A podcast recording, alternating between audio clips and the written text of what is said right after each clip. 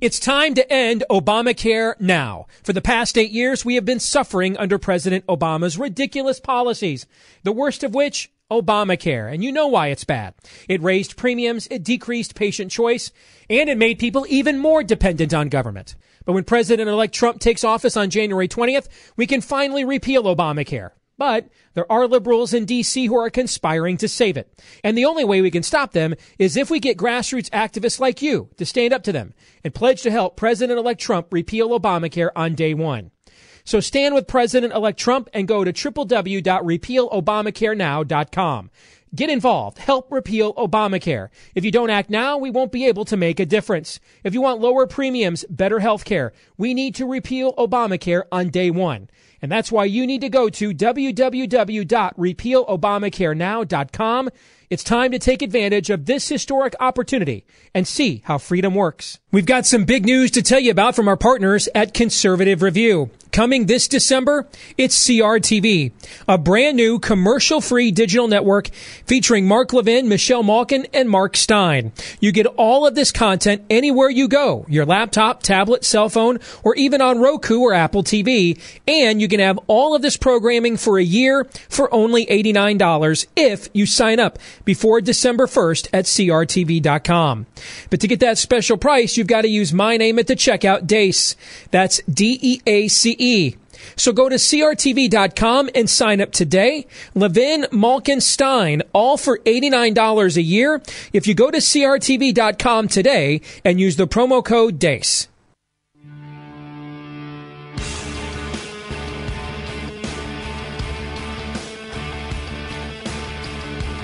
You are now about to witness the strength of knowledge. This is Steve Deace. Raising a banner of bold colors, no pale pastels. People should not be afraid of their governments. Governments should be afraid of their people. Our rights are inherent and essential, derived from our Maker. That is liberty. And liberty will reign in America. This is Steve Deace. And greetings. Happy Monday. It's a big week here on the Steve Deace Show. It is my last week of the year. That's right. Getting down to the end, and then it's my annual trip into the basement for two weeks. Deace Family Man Cave, where I will not shave, sparsely shower, and uh, enjoy uh, some good holiday family time, getting recharged before we come back again in January. Now, we always end with a year end show.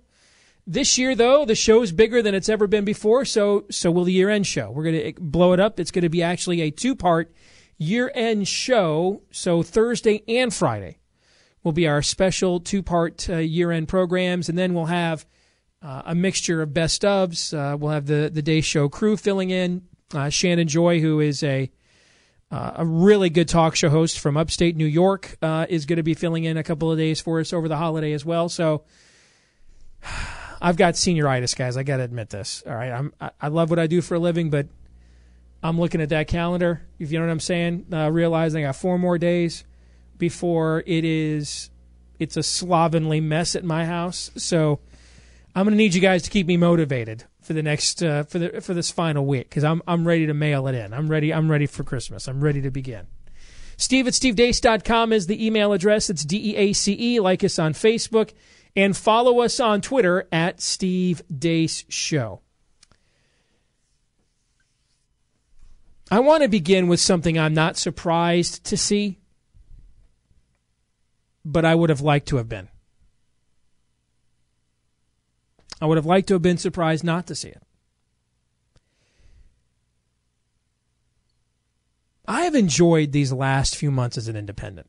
I, I mean, I have. I really have. And I guess I didn't realize it until I officially gave up the ghost. Because I, I never really fancied myself one for tribalism to begin with. But without without the magic R, I am noticing I'm not really defending anything. I don't want to defend. And I didn't really get the sense I did that a lot anyway, but I must have done it to some degree. Just not even aware of it subconsciously because I do feel like there is this massive millstone that's been taken off my neck. Or at the very least, if I didn't defend the things that were indefensible, I I I maybe looked the other way or just thought, well, I don't agree with that, but I'm going to let that go right now. We'll talk about something else. I, I'm I don't I don't really feel the need to do that. You know, I told everybody in the election you guys should go out and vote your conscience. I didn't think you had a moral obligation to vote for either one of these candidates. That being said, I've also been very clear. For the most part, what we've seen from the Trump administration is is far better than what we would have gotten out of Hillary Clinton. We've all said that. But I but that doesn't, you know, that doesn't change the moral dilemma that was this election, which is beginning to reemerge with the looming Secretary of State pick, which we'll talk about here in a few minutes with weekend news and views. But but I, I have really enjoyed just not being a part of America's political duopoly. I've enjoyed it. Just being a free agent. And after what I've seen this weekend, I, I may not return to the duopoly anytime soon. Because I watched many Democrats who said Romney wasn't qualified to be commander in chief. Do you guys remember this four years ago? I do. Because of him pointing out the threat that Putin and Russia were. They laughed at him, they mocked him. And now those exact same le- leftists who mocked Romney are now saying Russian meddling, meddling is why Hillary lost, as, as if Putin is why Hillary never campaigned in Wisconsin. As if Putin is the reason Hillary established her own private email server and then tried to lie about it and cover it up for a couple of years. I mean, blaming Russian meddling for losing the election is like blaming cigarette companies for your lung cancer.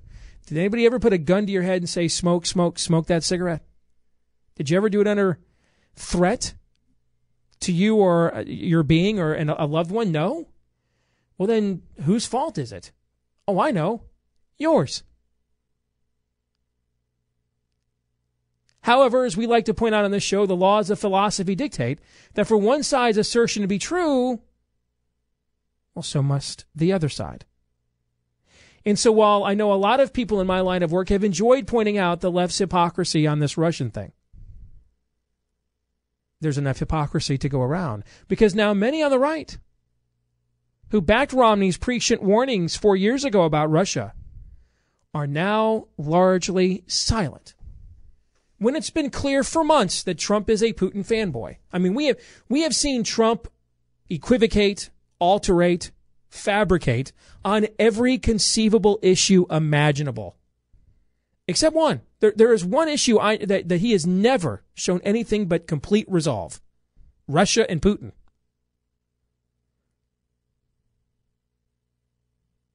But now that Trump's a Putin fanboy, a lot of people on the right who thought Romney was exactly right on four years ago, nothing. Crickets. It appears the Secretary of State that he may nominate tomorrow seen in photos toasting Vladimir Putin. Boy, could you imagine, gentlemen, if could you imagine what what talk radio in our industry before we came on tonight at nine o'clock Eastern? Can you imagine what all of the shows before we came on the air tonight would have been like the Monday after pictures of Hillary had won? and her Secretary of State nominee, there were photos of, of him or her toasting Vladimir Putin. Can you imagine just you know what? Just pick a show on before we're on at nine o'clock. Do you know what would be going on in conservative talk radio until we got on the air tonight? As Dan Patrick says, en fuego. Indeed. Nuclear explosions passion, all around. Passion buckets would be dispensed, Mr. Patrick. Yes, all over the radio dial. Indeed. In fact, we'd be sitting here before we got on the air at nine o'clock thinking we should talk about something else. There's really nothing else to say about this. Everybody's kind of gone off. It's just charred cinders now. Exactly. Totally burned. There's nothing to add. And then there are the sheeple on both sides who just simply switch back and forth based on where their guys currently stand with, with no regard for what is objectively true, what is good for the country, no regard at all. None. And, and, and I've had some people say, well, Steve, uh, there's plenty of Democrats, Paul Begala and others are coming out and saying, hey, they were wrong. They owe Mitt Romney an apology. This is something that should be investigated. You know, why don't you give them credit for that? Okay, let's, let's say they're being sincere where that's concerned. Who's the president of the United States right now, guys?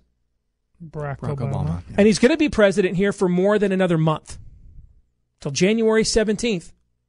So if they were sincere in thinking that Romney got a raw deal and they owe him an apology, and if this matter is so pressing that it must be looked into, so why don't they just go on CNN and MSNBC and write the op ed saying to President Obama, look into this, investigate this? Have Loretta Lynch and your Justice Department take a look at this. Your State Department ought to be looking at this. He's the President of the United States right now. So if they're sincere, suddenly, you know, somewhere in the bowels of hell, Ted Kennedy's like, man, if I'd have known that Reagan's old party was going to love Russia this much, I realized I was just a man ahead of my time. But but where where's all these lefties now? I mean, Obama's going to be president, guys, for more than another month. That's plenty of time to at least give us some initial uh, some initial prima facie evidence that this is going on, wouldn't you think?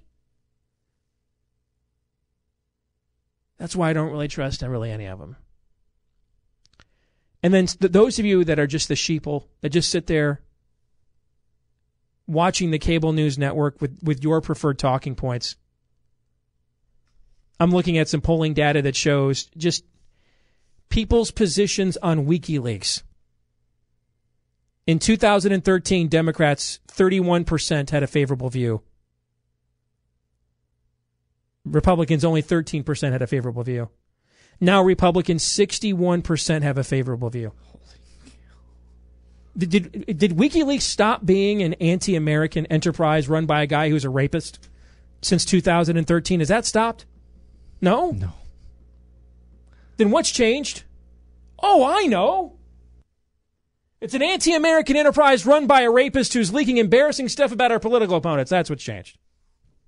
So it's okay now. Till he starts leaking it about you. Then maybe not.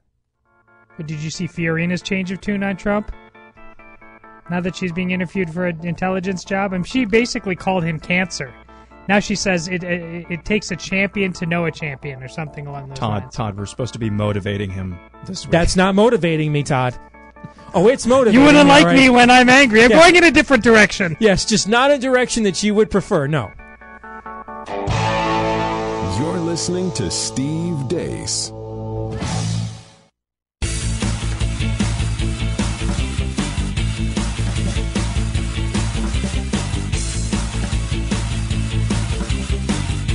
The Bible and the Constitution don't just apply to Democrats. This is Steve Deace. All right, back here on the Steve Deace Show, powered by Conservative Review. Let's get to some weekend news and views. And just to set up the topic that's going to lead us off here tonight, Aaron, we may be on the verge of history. Only nine times in the history of our nation, not counting withdrawals, only nine times has a president's cabinet appointment not been confirmed by the U.S. Senate. Only nine. It has not happened since 1989 when President George Herbert Walker Bush nominated John Tower to be the head of uh, the Secretary of Defense, and then his alcoholism and uh, other issues came about, and he was voted down. Prior to that, 1959, the end of the Eisenhower administration, when he was a lame duck and he appointed a Commerce Secretary who had a bad relationship with the Senate. That's the last time prior to 1989 it happened. But given the way Trump's potential Secretary of State nomination, which he says he's going to announce tomorrow, given the way this story is trending, we may be looking at history in the making. It would certainly seem like that. Uh, it looks like uh, Donald Trump is in uh, some uh, deep, uh, deep doo doo right now as far as this news goes. We'll start with that. Rex Tillerson. Uh, here's some background on this guy. He's the chief executive of Exxon Mobil, whose extensive deal making for the energy giant has plunged him into global politics from Yemen to Russia. He's expected to be offered the Secretary of State position uh, and uh, might have been by President-elect Donald Trump, according to people close to Mr. Trump's uh, transition team.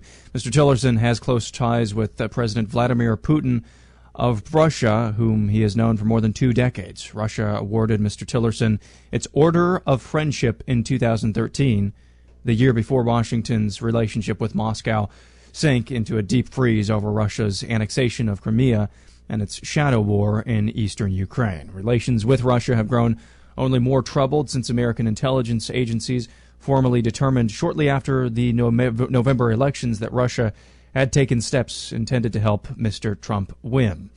Mr. Tillerson, with no background in diplomacy outside the energy arena, would inherit some of those problems. He'd also face the question of whether to maintain sanctions on Russia, penalties he's criticized for slowing Exxon's investments in that country. His connections to Russia are sure to come under scrutiny as they already are during the Senate uh, confirmation hearing.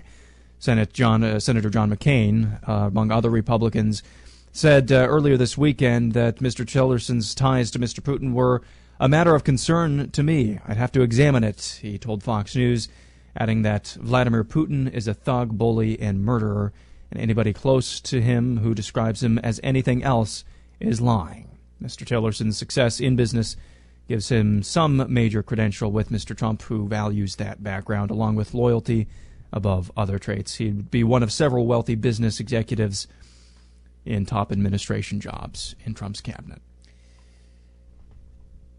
As I take a look at this, I don't see any upside to this nomination. I, I don't I don't see what's in it for Donald Trump, let alone the country. And and when I look at the cabinet he has assembled thus far, it makes a lot of sense. That doesn't mean I agree with all the appointments. I don't. But I've said from the beginning the three I was the most I thought were the most important were state, defense, justice. The defense and justice appointments are home runs. We'll see tomorrow when they make their announcement for state whether this will be or not. If it's Tillerson, it will not be for reasons that you just heard Aaron articulate, which I'll get more into here in a moment. But but even you know I, I get putting Elaine Chao, Mitch McConnell's wife, I get putting her in there.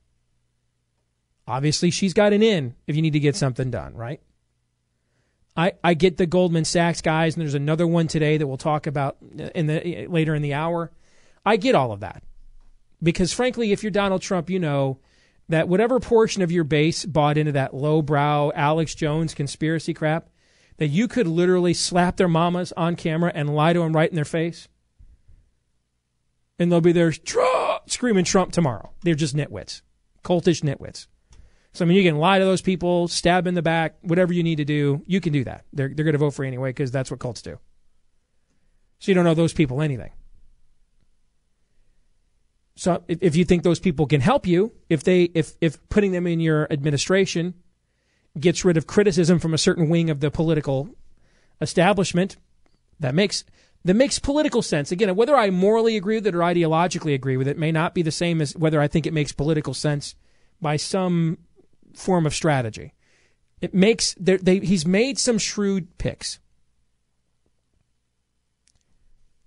And you can almost sense that that Bannon wing and the Reince wing, when you look at these appointments, you can almost sense there's this sort of eeny, meeny, miny, mo, catch a tiger by his toe, right? All right, Reince gets this guy, then we give this guy, you know, Reince gets commerce, Bannon gets justice. You can almost sense that because there, cause there, cause there's a there's a motley crew of people here that don't necessarily have a lot of the same ideological leanings. You know what I'm saying? And so, you know, you can almost sense that he that this is classic CEO utilitarianism. He's splitting the baby in half. Whether it'll work or not now remains to be seen. That we don't know. But it, but politically, I you can follow his stream of thought and it makes some sense. This one doesn't make any sense. I mean, the the idea of putting a guy whose biggest claim to fame is winning a friendship medal from one of the world's foremost gangster des- despotic tyrants as the head of your State Department. That's not four dimensional chess. That's not um, outwit, outsmart, outlast. That's that's grab them by their er, and saying it on camera to Billy Bush. That's that's where a guy who has a certain amount of chutzpah, when it becomes unbridled, gets reckless, and we have seen this in his life. There's a seven. He's 70 years old. There's a record of this. That's why he's had scandals. He's had bankruptcies, nasty, messy divorces, embarrassing moments caught on camera. And th- this, this, this, he could get somebody with this profile and doesn't have a friendship medal from the former head of the KGB and still whatever whatever he thinks this is going to accomplish he could still get it accomplished this is a this is a reckless political decision and and he is wasting valuable political capital on this political capital that people like me and you many of you listening to this tonight are going to want him to use on something far more useful to us himself in the country later on I'm telling you right now, this guy's not going to get confirmed if he nominates him. He'll, I don't believe he'll ever be Secretary of State. I think they'll have to withdraw the nomination, or I think he'll be voted down, because there's there's still a lot of people for varying reasons who have an interest in weakening Donald Trump's presidency from the outset. I mean, I don't know what Mitch McConnell was doing today. Did you guys see that act? Let's talk about that when we get back because I had to I had to rub my eyes. I'm like, that ditch? Is that ditch up there digging his heels in, taking a stand on something? We'll talk more about that and what that may mean when we come back.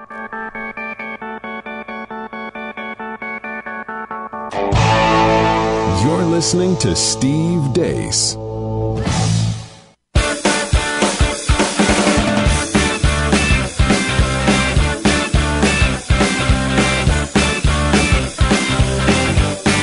Follow us on Twitter at Steve Deace Show. This is Steve Deace.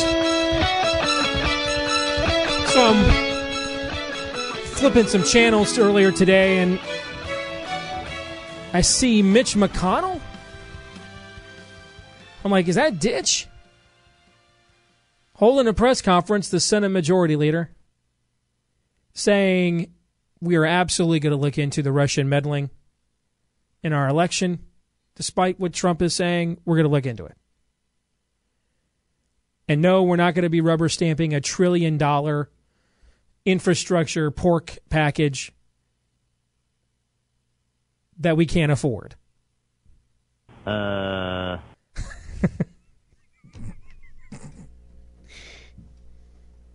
because I signed off on way too many of Obama's schemes and we can't afford another one. So I'm watching this and I'm like, wow. Puberty, it's not just for teenagers anymore. Somebody's manhood just happened, right? Then I realized this year can't end soon enough because I'm now watching myself strangely enamored and and and cheerful at what McConnell is saying. He's my he's our watchdog. No, let, let me tell you what I think is happening here what's happening here is the system wants an opportunity to remind Donald Trump of where the real power lies. And I'm and I'm and, and I'm sure he has made several of these squishy cabinet appointments in an attempt to assuage the system.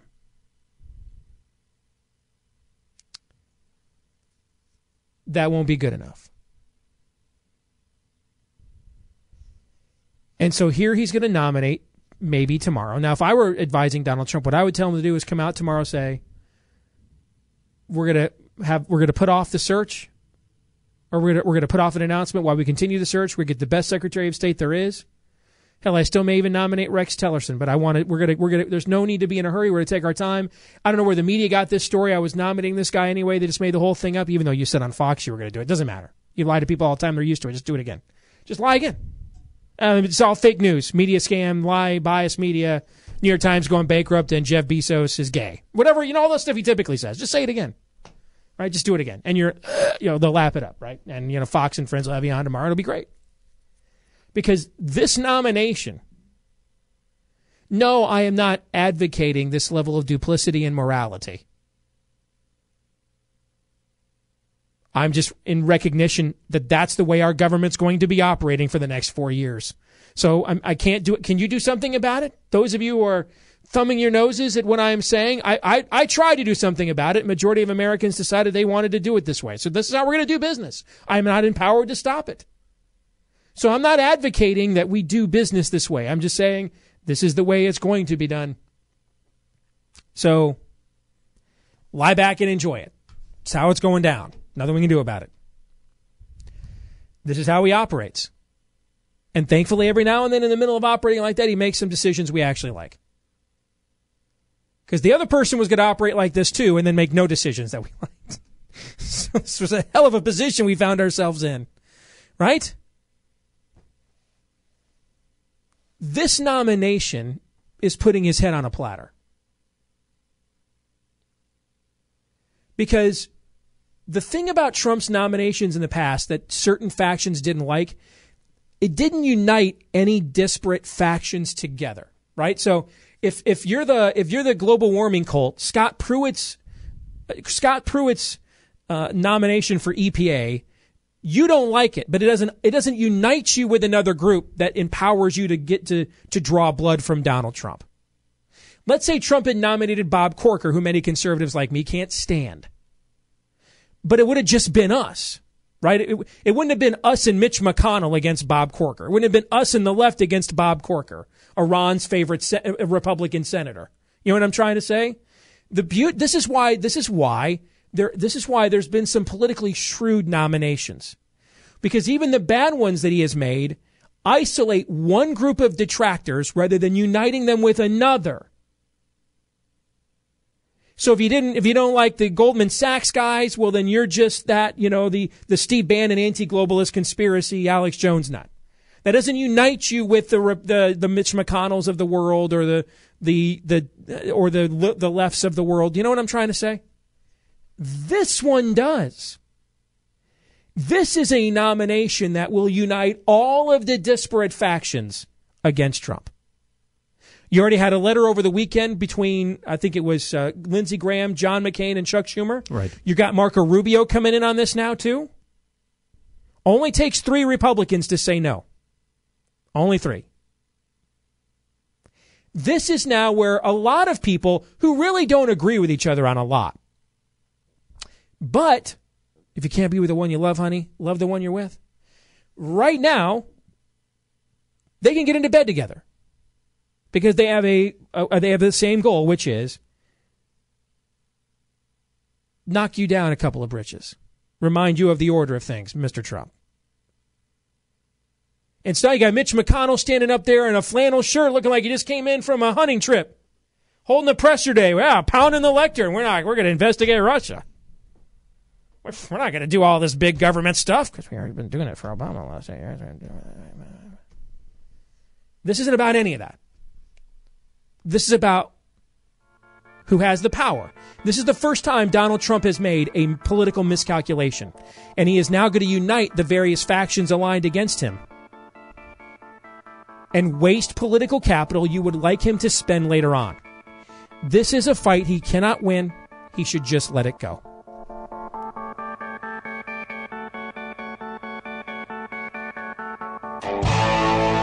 You're listening to Steve Deace.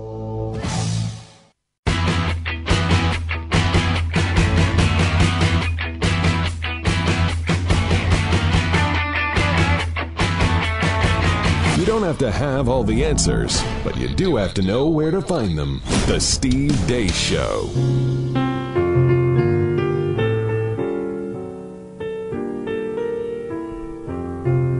All right, back here on the Steve Deace Show, powered by Conservative Review on the Salem Radio Network. Let's get to one more headline. And this is another Goldman Sachs appointment to the Trump administration, Aaron. That's correct. Uh, President elect Trump uh, tapped Goldman Sachs executive Gary Cohn on Monday to be director of the National Economic Council, saying his emphasis will be uh, include uh, boosting wages and correcting the impact of bad trade agreements. As my talk uh, economic advisor, Gary Cohn is going to put his talents as a highly successful businessman to work for the American people. In a statement, Trump continued to say he will help craft economic policies that will grow wages for our workers, stop the exodus of jobs overseas, and create many great new opportunities for Americans who have been struggling. In his statement, statement uh, Cohn said he's honored by the appointment and that he shares Trump's vision of making sure every American worker has a secure place in a thriving economy. The National Economic Council is the domestic equivalent of the National Security Council for all intents and purposes. Cohn is the third Goldman Sachs veteran on Trump's administrative team. He joins senior advisor Steve Bannon and Treasury Secretary nominee Steve Mnuchin. a couple of things about this. Number one, uh, I, I didn't buy into this in the primary. I don't buy into it now. The Goldman Sachs as Globalist. boogeyman. I, I hated that crap during the primary, and I, I hope that I really insulted those of you who were peddling this last winter and spring. I really hope so. Um, and if I didn't insult you, then I wasn't condescending and patronizing enough, and for that I apologize, because you're seriously a nitwit. All right. That being said, while I am perfectly fine with disappointment, tell me who knows more about wealth generation and perpetuation from America's private sector than those who come from a place like Goldman Sachs. Tell me who knows more. Do you know anybody that knows more? Neither do I. Not at that level. Not at that level. And managing the wealth of others for that matter, beyond what you generate and perpetuate yourself, but managing the wealth that others generate and perpetuate. They're in some pretty elite company, wouldn't you say? That being said, though, here's this thing. Here's the thing about this story I am bothered by. I'm not bothered by this appointment. I bet you this guy's got an excellent track record. What bothers me is that many of you listening to me right now aren't bothered. That bothers me. See, I, I knew this was all a scam all along. I told you for months this was a scam. All this anti globalist stuff he's telling you was all a lie. It's all a scam. You're being conned. How many times did I say this on the air? Every night. And you guys were you guys got pissed at me every single night for telling you this. I'm not bringing this up to say, see, I told you so. Because this isn't Trump's fault, it's yours. It's your fault. All a businessman did was, I, I need to sell some widgets. And in this case, the widgets be my candidacy. How do I get you to buy my how do what what marketing message do you want to hear from me so that you will buy my product? And you know what you told him? You told him this was the message that you wanted. So he sold it to you.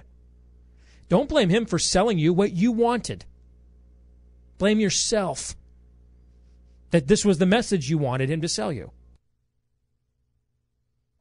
And now, again, this is the same kind of government you would have gotten with Jeb Bush. Arguably, the two most important economic positions in the cabinet go to Goldman Sachs guys. Because Henry Paulson wasn't available, I'm guessing, right? So where where are all you nitwits who were screaming Goldman Sachs at Heidi Cruz at the convention? Where are you people? Where are you, troglodytes? Single celled organisms, where are you? In fact, I'm not mad at Trump for lying to you guys.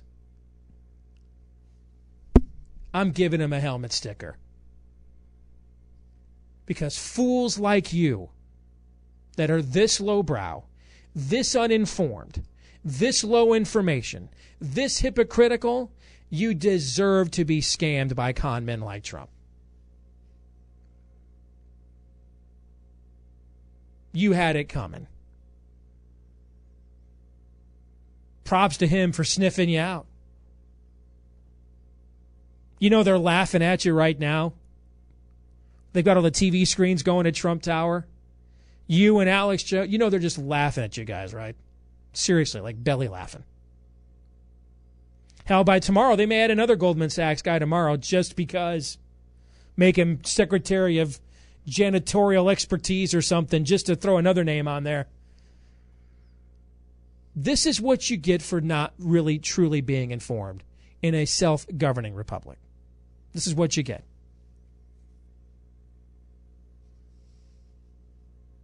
And I'm, I don't know why you're not all upset about this, Todd. You know why they're not all upset? This is this is exactly what they said. So, oh, by the way, tomorrow he may nominate a Secretary of State that Condi Rice. Condi never saw a war in Islam against Islam that she didn't like. Rice may have recommended for Secretary of State. Where's your anger? Where's your frustration? Well, Steve, we'll hold them accountable. No, you won't. No, you won't. Because you're a cult. He'll just tell you whatever he wants to tell you, and you'll just go along with it.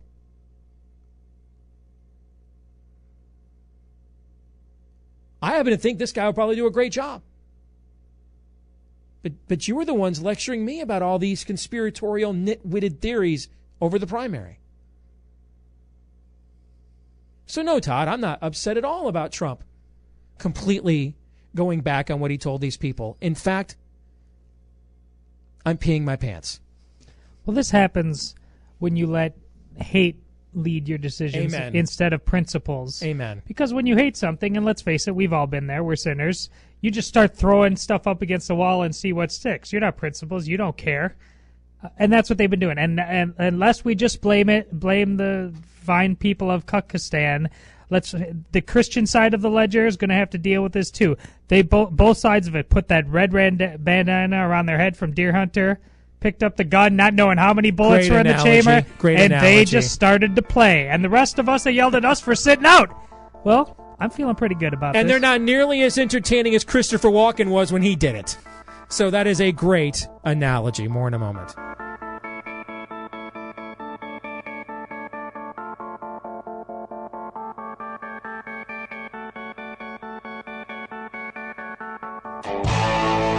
You're listening to Steve Deace.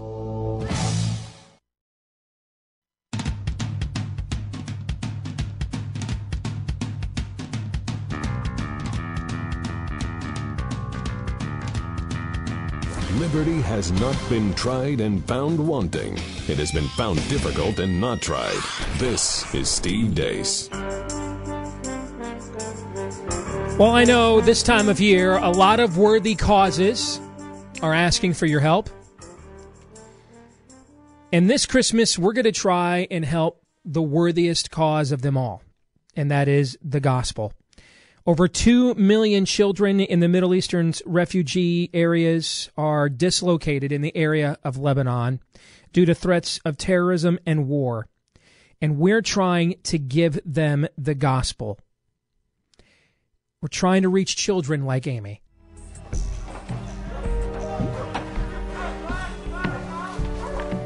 You would be hard pressed to find refugees in Lebanon who have not experienced terrible loss. And it's the children who have suffered the most. Fleeing the terror of war, many have lost one or both of their parents. For Amy, it was her uncle, killed as he tried to flee Syria. Her wounded father is no longer capable of working or supporting the family. Heart for Lebanon met Amy in a refugee camp. Desperate for help and in great need, she was invited to attend the Hope Center in the Bekaa Valley. And that's where her life changing transformation began. The school that I used to attend was not treating us well because we are refugee children. But I thank God for this school because it is drawing me closer to God and is teaching me about Him. The tens of thousands of refugee families in Lebanon are considered outcasts.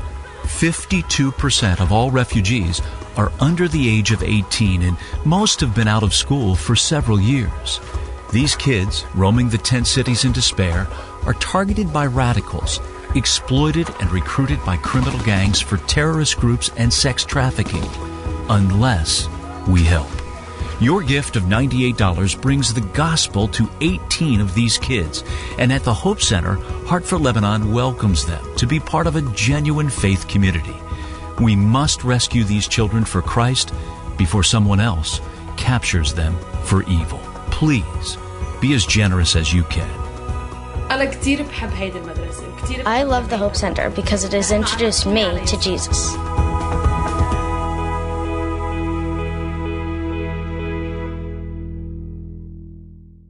Your gift to Heart for Lebanon is going to bring the gospel to children like Amy. In fact, we can reach 18 children like Amy with the gospel for only $98. Your one time Christmas gift of $98 helps bring the gospel to 18 refugee children just like Amy, with stories just like the one you heard. Please call 844 441 9966. That's 844 441 9966. Or go to our website, stevedeace.com, right now. Click on the banner right now. Help us take the gospel to these children in Lebanon. 844 441 9966. Or our website at stevedeace.com.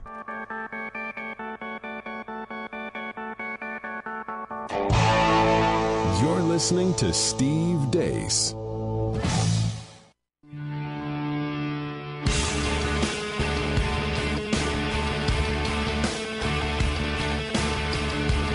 You are now about to witness the strength of knowledge. This is Steve Deace. Raising a banner of bold colors, no pale pastels. People should not be afraid of their governments. Governments should be afraid of their people. Our rights are inherent and essential, derived from our Maker. That is liberty. And liberty will reign in America. This is Steve Deace. And we're back with hour two here tonight on the Steve Deace Show, powered by Conservative Review on the Salem Radio Network. Don't forget, we love to know what you think about what we think. Steve at stevedeace.com is the email address. You can like us on Facebook and follow us on Twitter at Steve Deace Show. Normally, you'd hear from our good friend Bob Vander Plaats at this time, but uh, as some of you know, we had a little technical snafu on Friday for some odd reason. We were doing an original show, but uh, many of you heard the previous week's show, which means that you missed perhaps the most popular hour we do each week, the Deace Group. We're now going to rectify that. It is hour two on a Friday night. That means it's time for our weekly homage to the late, great John McLaughlin. This is the Deace Group. As we take a look back at the week that was with issue one appointments, shiny objects, and big government. This week in Trump. The Trump transition continues to move along at a fairly brisk pace. Trump appointed John Kelly, a retired Marine Corps general, to head up the Department of Homeland Security. After a 45 year military career, Kelly stepped down in January as commander of the U.S. Southern Command. Trump also appointed Andrew Puzder as head of the Labor Department. Puzder is a restaurant executive operating fast food chains including Carl's Jr. and Hardee's, vehement critic of government regulation and staunch opponent of minimum wage laws and the fight for the $15 minimum wage is Puzder. Former neurosurgeon and presidential candidate Ben Carson was appointed head of housing and urban development. His mother, one of 24 children, raised Carson and a brother in poverty in Detroit and then in Boston, occasionally relying on food stamps and other programs. Carson has been a critic of government welfare and has called for private charities to shoulder welfare needs. Scott Pruitt, Oklahoma Attorney General, was appointed Environmental Protection Agency chief and has been one of the most staunch critics of the EPA's overreach and doesn't play the left's global warming game. Earlier this week, Trump caused another collective freakout from the media over a tweet in which he threatened to cancel Boeing's order for the new Air Force One, saying the project was too expensive. Also this week, Trump said he's going to try to work something out with youth and families who are here illegally. And Trump, fitting in with his chief strategist Steve Bannon's touting of a trillion dollar infrastructure plan, also said this week he's in favor of an economic stimulus. Yet again, this week proves it's going to be a mixed bag for President elect Donald Trump. Assess this week's cornucopia that is the week in Trump. I start with you, Todd. Well, one thing that Aaron didn't mention it's the uh, ambassador uh, to China. We owe Donald Trump thanks for getting uh, Governor Branstad, the longest tenured uh, Republican in the history of this land, uh, out of Dodge, literally to the other end of the earth. I well thought it smelled It better can't- around here. it can't be far enough, making Iowa great again. Kim has like Yes. this glow around So her. If you could only see Thank it, you. she's so happy. China. Uh, Chi- China. He's in China. yeah, go ahead. Uh, we also owe him for uh, Pruitt. If nothing else, again, this is like the sweet glow of everybody just at the cu- the days after Trump won, watching the environmentalists go nuts is is delicious. It is you know pop the tub of corn as Steve always says.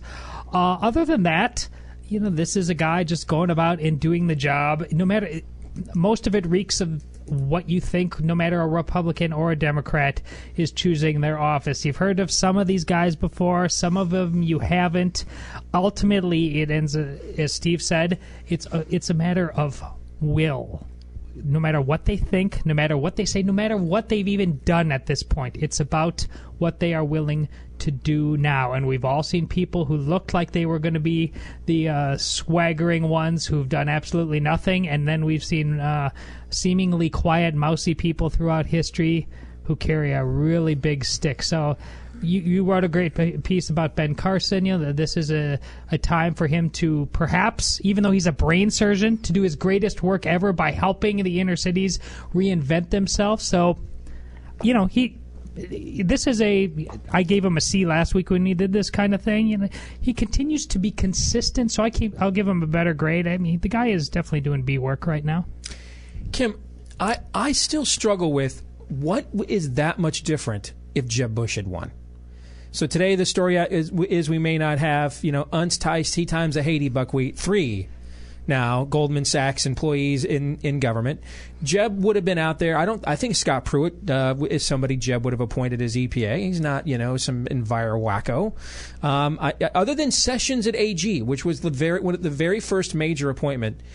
What else? And and I don't necessarily mean this as a criticism but I, I, it's more of an observation. What is really that much different if Jeb Bush would have won? Would he be talking stimulus and infrastructure programs? I could see that. Couldn't you see that? I could see that. So tell me, Betsy DeVos at Education. That well, she's from his board of directors. So what's that much? The generals. I mean, the, I mean, the, the Bush family's had a long pro-military uh, background politically. So is that really that much different? Tell me. I mean, we had a we had a general, a secretary of a secretary of uh, of, of, state originally, in Colin Powell under uh, the, the previous President Bush. So what's really that much different? Other other than his personality, I mean, he's got this this this obviously overwhelming personality, and that gives people the incentive to believe that things are really going to be different than what they've gotten under the the two party duopoly in the past. But when you look at the actual people lining up in the cabinet, Reince Priebus as chief of chief of staff. Could you see Jeb Bush doing that? I could. Yes. So tell me what tell me what's demonstrably different. Other when you take away Trump's personality, when you look at the actual people that are going to call the shots, what's that much different? There isn't anything that's much different. But the other thing is, you know, let's take away his personality, but also you'll have to take away the fact that he is paying back people, right? I mean, he some is, people. There was a big story in Politico yesterday that a lot of the what they call themselves the original Trumpers are right. are being left behind. Well, like Corey Lewandowski. Yeah, and they even had a conference call. Right. The, the, gal who ran his Florida primary campaign had a conference call with Trump this week saying, "Hey, I saw so that. there's some people that are starting to get ticked off here that, that they're not that there's no that there aren't any spots for them." Oh, I'm certain they'll find a spot for some of those people. But you know, when I look at this, I I am more pessimistic as the time goes on. I'm like, this is a dumpster fire. I'm just I'm disgusted by his inconsistency, and. I, you know, the $1 trillion infrastructure spending, that is something that people really need to look at. All this other stuff, he's just playing with you. This is all about economic interests, and it's going to be worse for conservatism. Yeah, if George W. Bush's tenure in office led to the Marxists that we have there currently. Um, if this is no different than a typical Republican, um, or somewhat different than a typical Republican, uh, maybe a little bit more to, towards the left, then I hate to see what's what's coming next if that uh, trend holds. But at the same time, yeah, I mean, you can't really argue with, with some of these appointments that he's making. I mean, he's been um, consistent about, well, fairly consistent, consistent in Trump terms about opposing uh, global warming, and here we have somebody in Scott Pruitt who is actually going to uh, to fight against global warming. His daughter, which I know we'll be talking about later, um, aside in that meeting with Al Gore. Uh, this is, I think, this is fairly good news this week overall. See, even though I agree with Kim's analysis, I do not share your conclusions.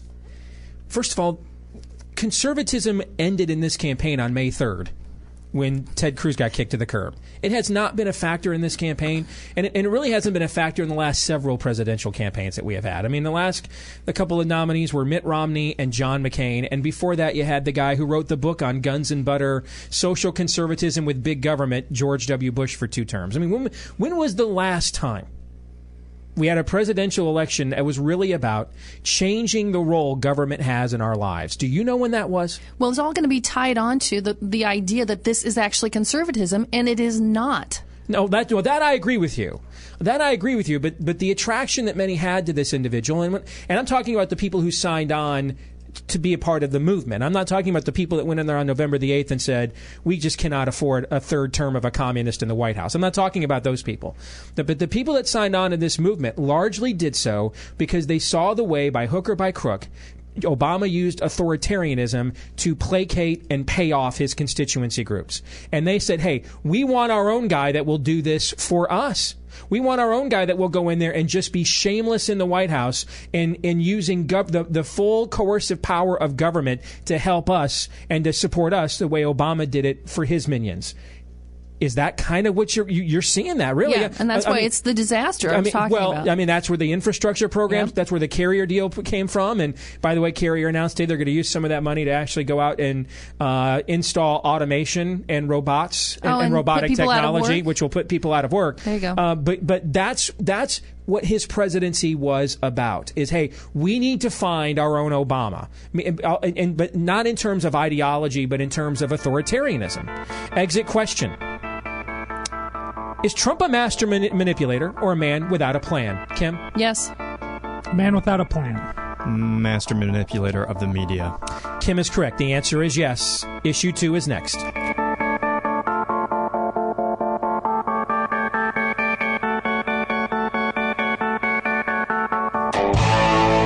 You're listening to Steve Deace.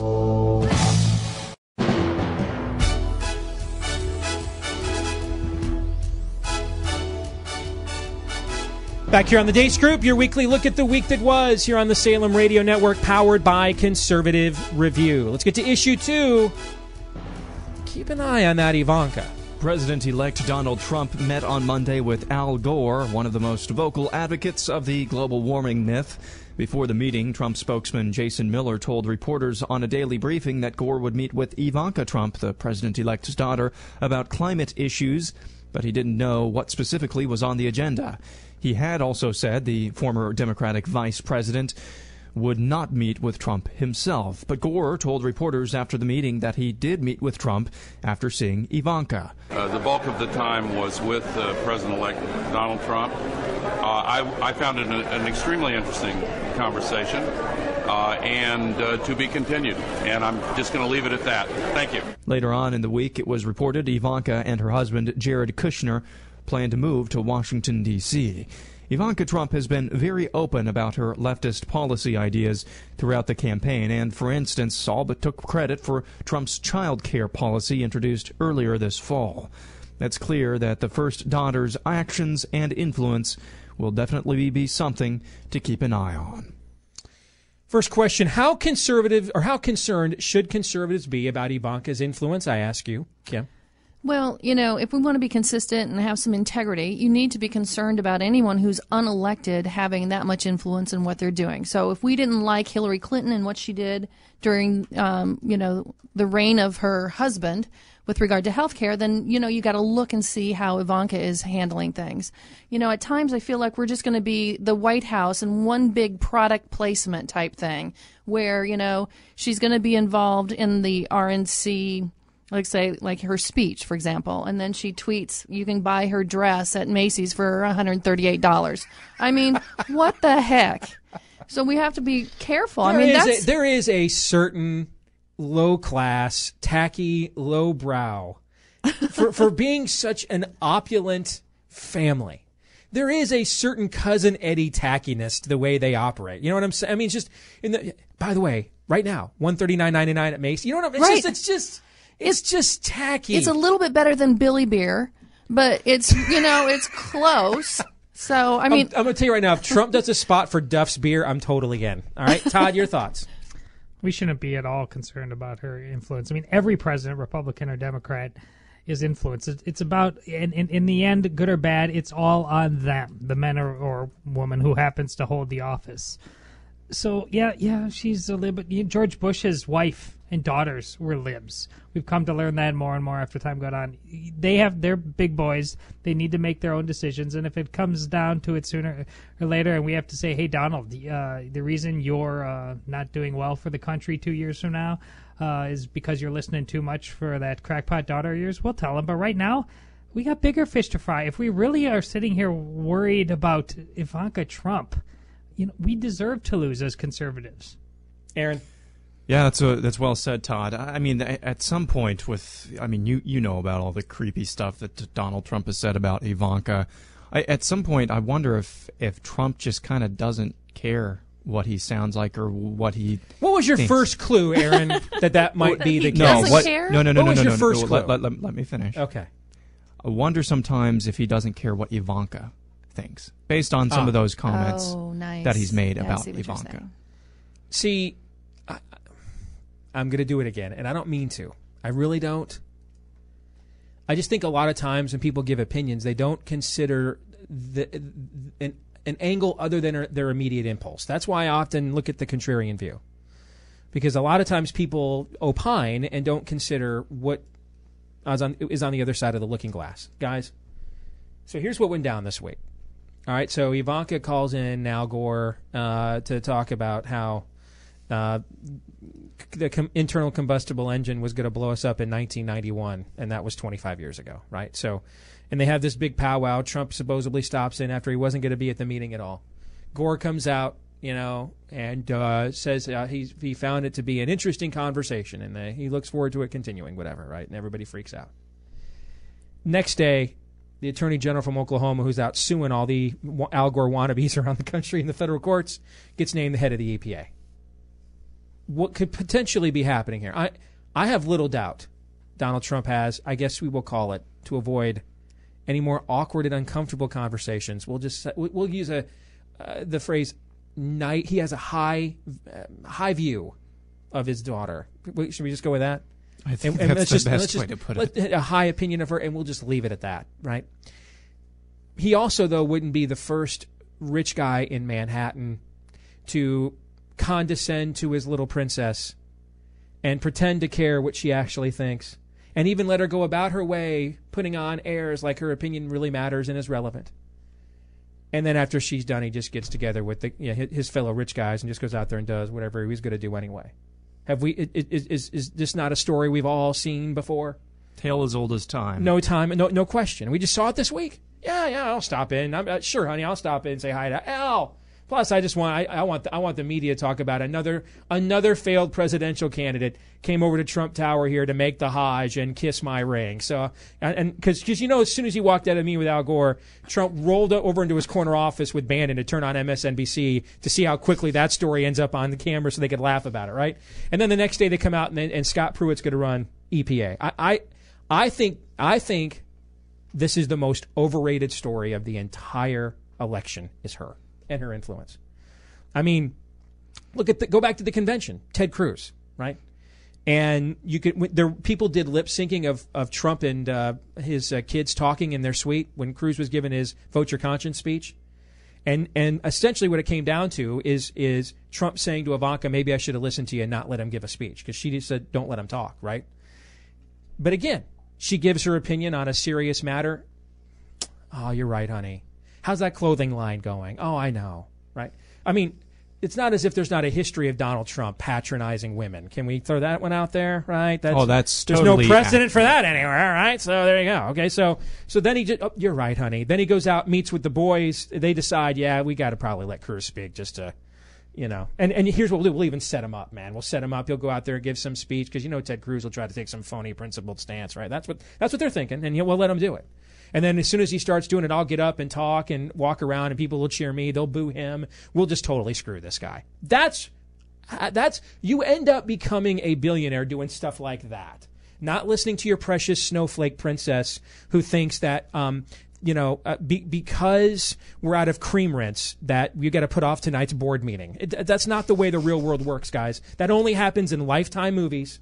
That doesn't actually happen in real life. You guys can now argue with me and tell me I'm wrong.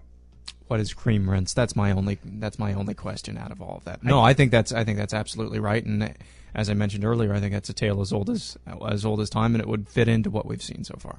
Todd, You were just riding on my coattails there, baby. That's what I said. well, you were my muse. Kim, This one hurts um, because I'd like to believe that she's actually smarter than that, oh, I'm sure she's smarter than that. and um, that he actually doesn't condescend to her. Um, I'm sure she is smarter than that, and I am sure that he condescends to her. Well, I- And I'm sure he has condescended to a lot smarter women than Ivanka Trump. So you know, we'll have to wait and see how much she has, uh, how much influence she has. Um, it's particularly when you're talking about childcare and some of those issues. So we'll oh, see. he'll, he'll he'll throw her a bone. She'll get a bone. She'll, and then that, that, you, you'll get you'll get you know real head start. Well, we'll have childcare like you know at the prenatal stage or something. I- She'll get something to occupy her time in between social gatherings and Manhattan jet set lifestyle. But I don't think she'll have much influence. On a scale of one to ten, how much influence do you think Ivanka Trump will have? Kim, quickly. Five. Two. Three. The answer is a three at best. You're listening to Steve Deace. All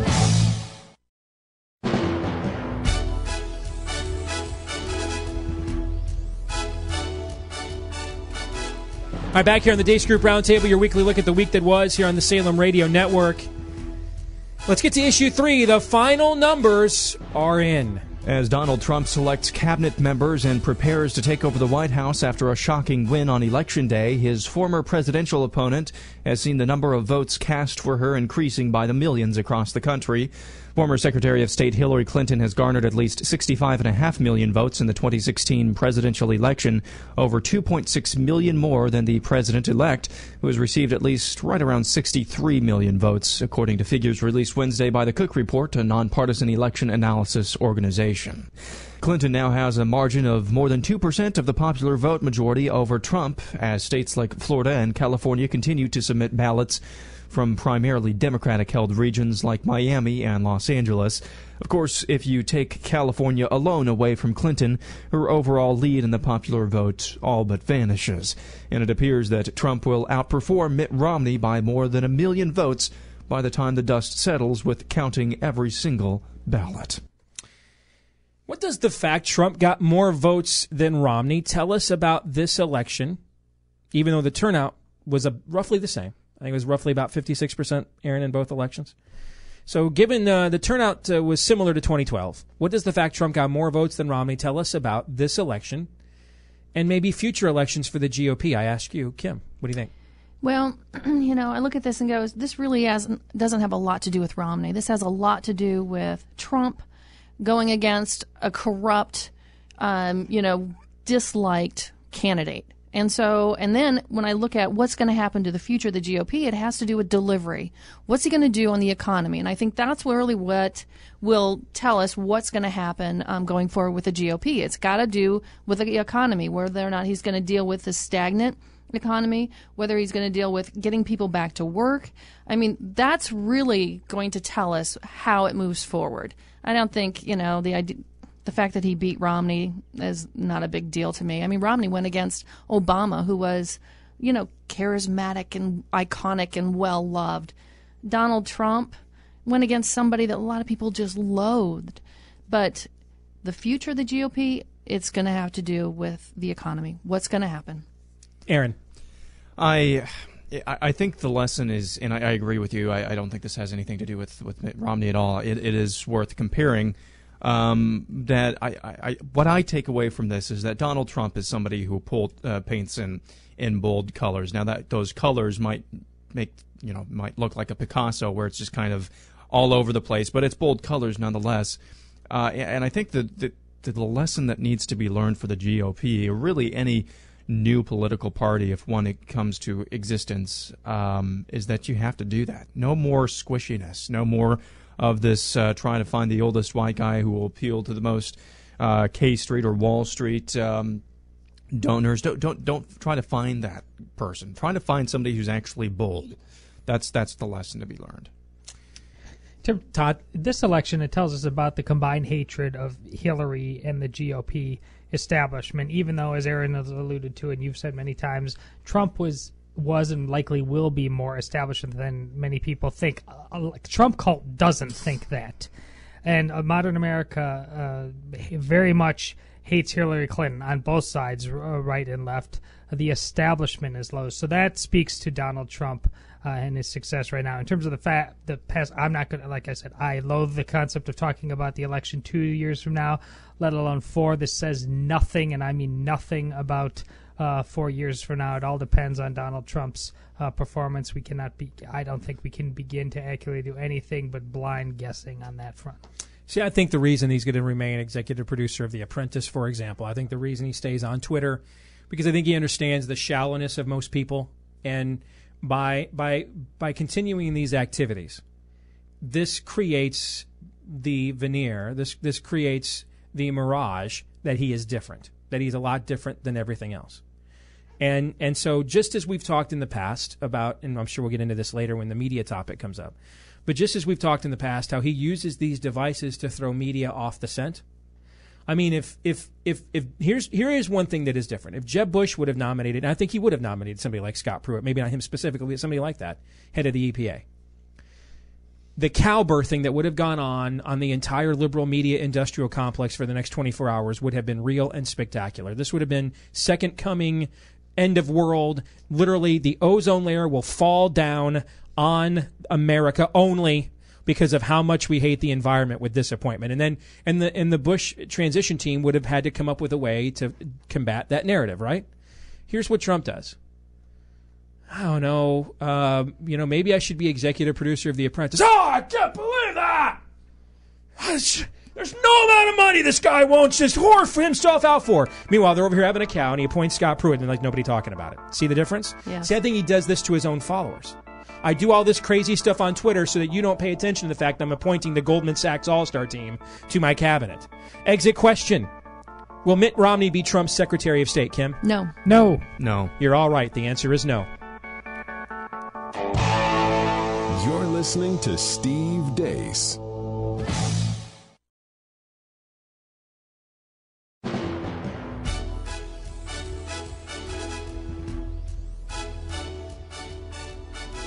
All right, back here on the Deace Group Roundtable here on the Salem Radio Network, the weekly look at the week that was. Powered by Conservative Review, Issue 4 Fake News and Phony Narratives. A popular trend has been pushed by the leftist media in the past few weeks, and that trend is fake news. Nowhere has that been pushed more than on places like The View.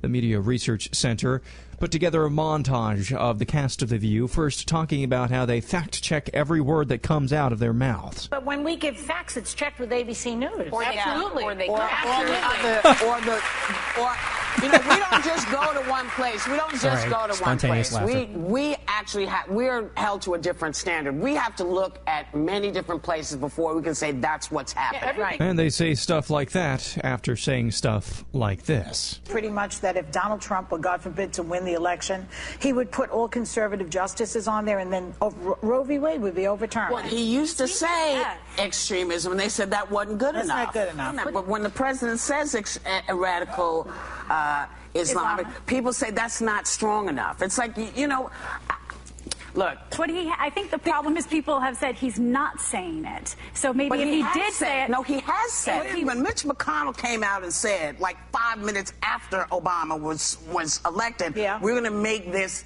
a one term. We're going to do everything we can to get another Republican in the White House. As soon as he said that, I thought, you know what? As a party, to you. The View is just one place where this tone deaf narrative of fake news has been pushed by the media. And sure, just scroll through your Facebook news feed and you'll see various friends sharing various clickbait about conspiracy theories and the like. But it seems the media's definition of fake news is much broader and more mercurial. Todd, Mr. Journalism is magical and not at all broken. Based on what you have seen over these last few weeks of the me- mainstream media trend of lambasting fake news, have you been able to glean an actual definition of what they think that is? I mean, uh, Whoopi Goldberg, we just heard her voice, and Aaron, don't ever do that on this show again, by the way. Um, even though it was a useful clip, I, I can't handle it, so don't play it. But uh, her predecessor in that seat at The View was Rosie O'Donnell. She used to sit there on The View during the Bush years. Do you remember this, Don? Talking about all the conspiracies about how Bush must have known about 9 11 ahead of time. Steel doesn't melt, right? Those are the, these are the things she used to sit there and say on the View. She used to go 9/11 truther right there on the View all the time. Apparently, ABC News didn't fact check that. Uh, but anyway, uh, what do they think fake news is? Do we know? They think, I know intimately what they think fake news is. Fake news is something that competes with their narrative.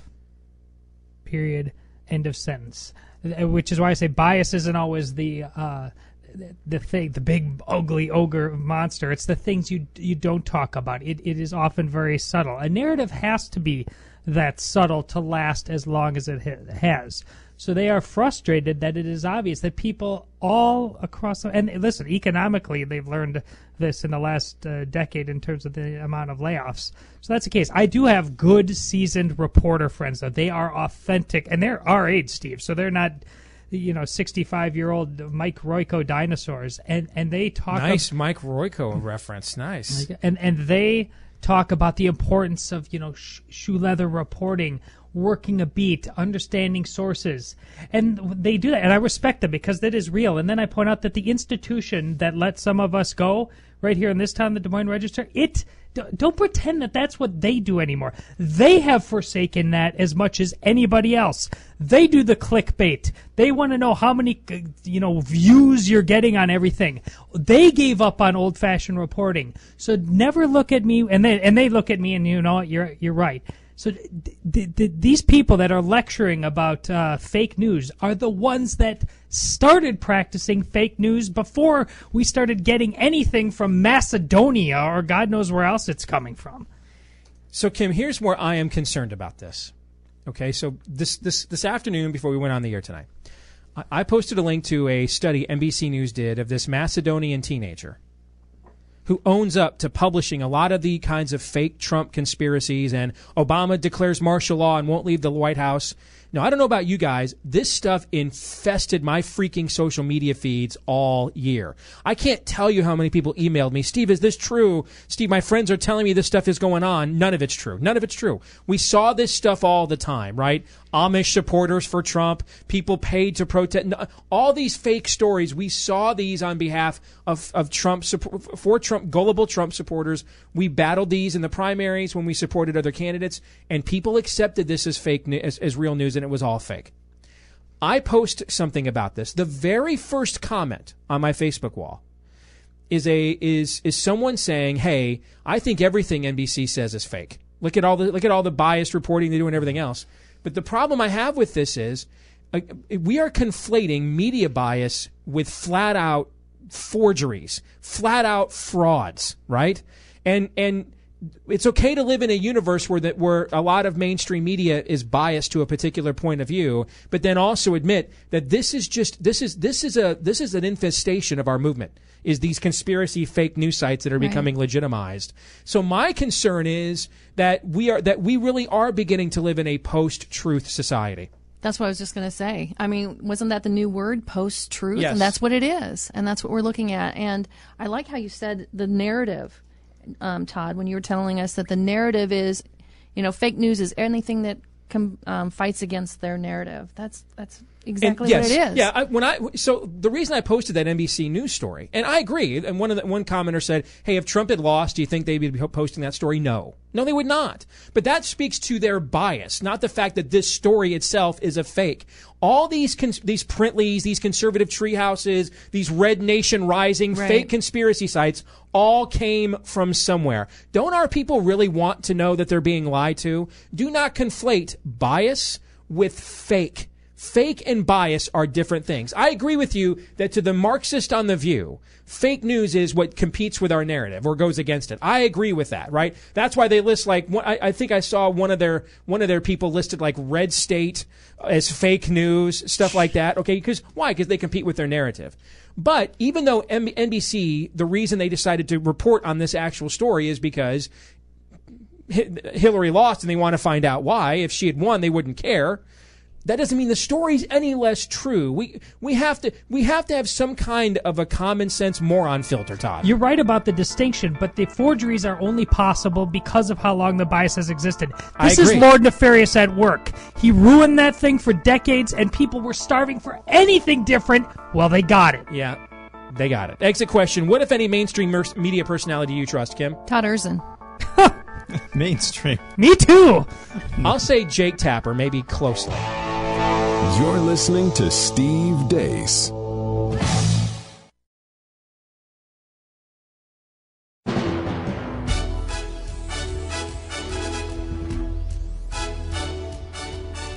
All right, back one final time here on the Deace Group Roundtable. Your weekly look at the week that was. We'll now take a look ahead.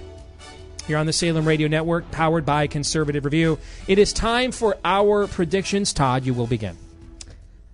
My Kim's predi- most trusted mainstream media personality. Thanks Since for you're the calling most us trusted, mainstream You media, get, you get to Kim. start. Most trusted. My prediction is that uh, one aspect of the Constitution that is going to flourish within the next four years is we are finally going to impeach some federal judges. Oh, from your lips to God's ears. Kim. Wow. Um, okay, so this is a prediction that I don't want this to happen, but um, I think for the Supreme Court justice, he's going to actually put forth Diane Sykes, the very person that uh, Andy Schlafly. Schlafly said last night. No way. I just had him swooning, and then you turn around and you just kick him in the groin. So the very person, Diane Sykes, she is the person that the Federalist Society loves. Um, she's from Wisconsin. She's um, she's a female. He he loves that type of uh, look. So that's what I'm going for. Aaron. Y'all ever watch Citizen Kane? Yes. Yep. I think when the movie is made about Donald Trump's uh, life, it's going to closely resemble that movie. Except in that movie, uh, Charles Kane didn't actually become president, but um, I think they, that some of the resemblances are, are uncanny. Here comes the other foot. I'm I'm trying to. f- Is is that a prediction? Yes. How so? Uh, in that, uh, well, I just told you the predi- the similarity. Oh, you the think they'll turn it They'll do a into a movie. movie, and they'll model it? Okay, you, they, okay, I missed that part of it. Okay, I got you. Okay, all right. You guys ready for this? And I am I'm dead serious when I predict this. This is no joke, not tongue in cheek. Laura Ingraham will be Trump's White House spokesperson. Why do you think that'd be joking? I, I don't think that's, you're. that's not is a joke. New, is there new information that you can divulge? Uh, there is new information I cannot divulge. I'm buying. Wait a minute. Okay, so is she going to stop working? Yes. And she's just going to. She's gonna do. She's gonna be Ari Fleischer. Uh, So she's Josh. gonna go uh, from how who's the- much who's money guy? she Josh earns? Earnest. Josh Earnest and there's yep. an- uh, you know, uh, To a hundred thousand dollars. a year Speaks, thing. who who did it for uh, for You're- Ronald Reagan. Donald Trump. Marlin See, the Fitzwater. difference, I think the difference between Tony Snow? who who Donald Trump's uh, Donald Trump appoints as, as press secretary, and the ones that we've seen during Obama's years is that the ones uh, during Obama the Obama years was all they were always playing defense because there was so much crap going on. I think the uh, press secretary here is going to have a, a lot of opportunity to go on. This is a lot bigger platform. I mean, Laura Ingraham's been around for a long time. I'm sure she's made plenty of money. This is a lot bigger platform than her radio show is. This is the biggest bully pulpit on planet Earth. Saying yes to this is a no-brainer. And more than that, he wants to be entertained. I mean, he he goes on TV and he, he makes his own personalities to entertain himself. He wants to tune into his press conferences less about disseminating information than to say, hey, "Look what Laura's going to do to these guys." Are you not entertained? Indeed. Hour three is next.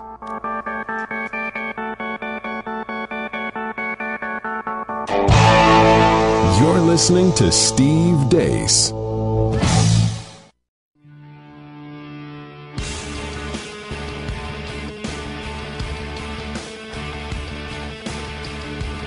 You are now about to witness the strength of knowledge. This is Steve Deace. Raising a banner of bold colors, no pale pastels. People should not be afraid of their governments. Governments should be afraid of their people. Our rights are inherent and essential, derived from our Maker.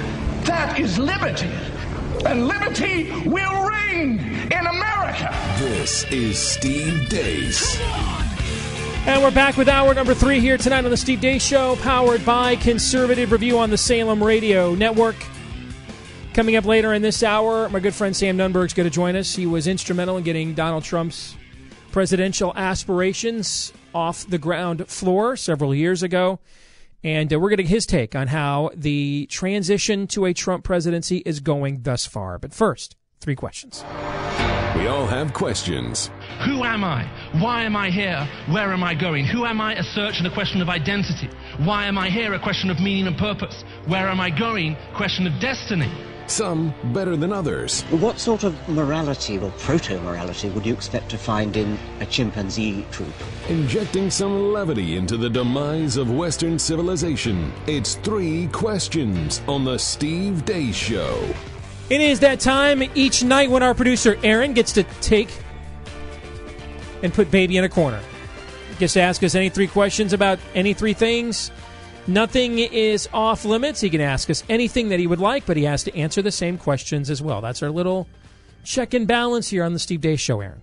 Thank you, Steve. Uh, question one, and I know we talked about this uh, Secretary of State thing uh, quite a bit in the first hour, but what are the uh, requirements or what are some skills that a Secretary of State should have prior to being um, nominated and appointed, in your mind? I, I, would think the number one thing the person has to have uh, has to ha- has to have a learned and um, well-rounded level of expertise on the global stage and America's proper place in it.